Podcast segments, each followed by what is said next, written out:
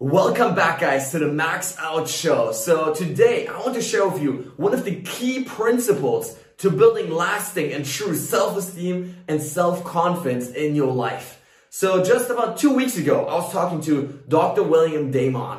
He is a Stanford professor and has been named one of the 50 psychologists in the world. And so in our chat, we were discussing this concept of self-esteem and how to actually build it in our lives. And so one of the key ideas that I really wanted to share with you guys here is the following. If you're struggling with self-esteem and self-confidence in your life, then instead of thinking less of yourself, try to think of yourself less. This is really a play with words right here, but here's what I mean.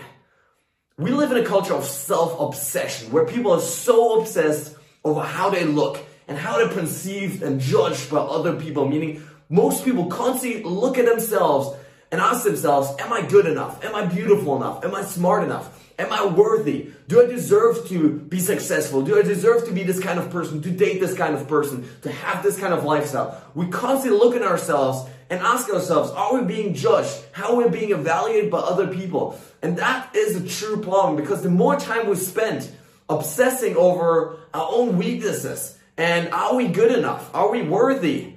The more we're going to find reasons for why we're not. You know, the questions you ask yourself are going to determine the answers that you get in your life because our brains are goal striving mechanisms. So whatever you ask yourself, wherever you focus on is the answer that you're going to get. That's the focus of your life going to be. And so most people ask themselves these questions because we live in this culture of self-obsession where it's normal to just ask yourself, how am I doing?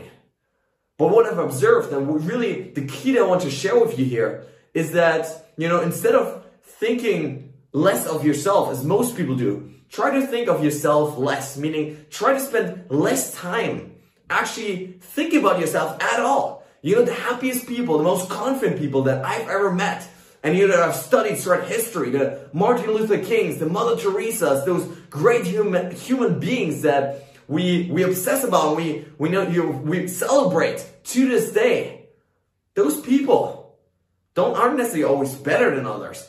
What they do is they forget about themselves and they focus on other people. Meaning they're so obsessed with not how well am I doing? Am I good enough? Is my, are the words coming out of my mouth, are they good enough?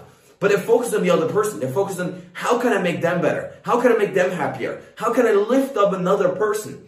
And as a byproduct of that focus on other people, first of all, they become better. And secondly, they don't have time wondering, am I good enough? Am I beautiful enough? They don't have time for that because they're so monomaniacally focused on just making the world a better place.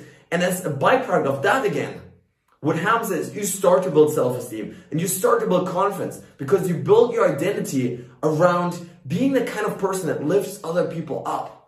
And this is one of the key principles here also is that the happiest people, the most confident people are the ones that celebrate other people. They don't need to celebrate themselves all the time, even though that of course is important, but they're so focused on celebrating other people and lifting them up that then they also get the same dopamine hit, they get the same serotonin hit that they other people would get from li- focusing on themselves. They get that from lifting other people up. This is really one of the key principles. If you've been listening to this podcast, making other people happy lifting them up, supporting them, focusing on them is one of the keys to true and lasting happiness and self-esteem in your life. And so really what I'm trying to suggest to you here is that, you know, if you're struggling with self-esteem, if you are struggling with some things, you've had some bad habits maybe, you've made some mistakes, you've had some failures in the past, and you're focused on that, try to, you know, think, spend a little bit less time focusing on yourself. Try to focus more on other people and how can you can make them happier because that also is a switch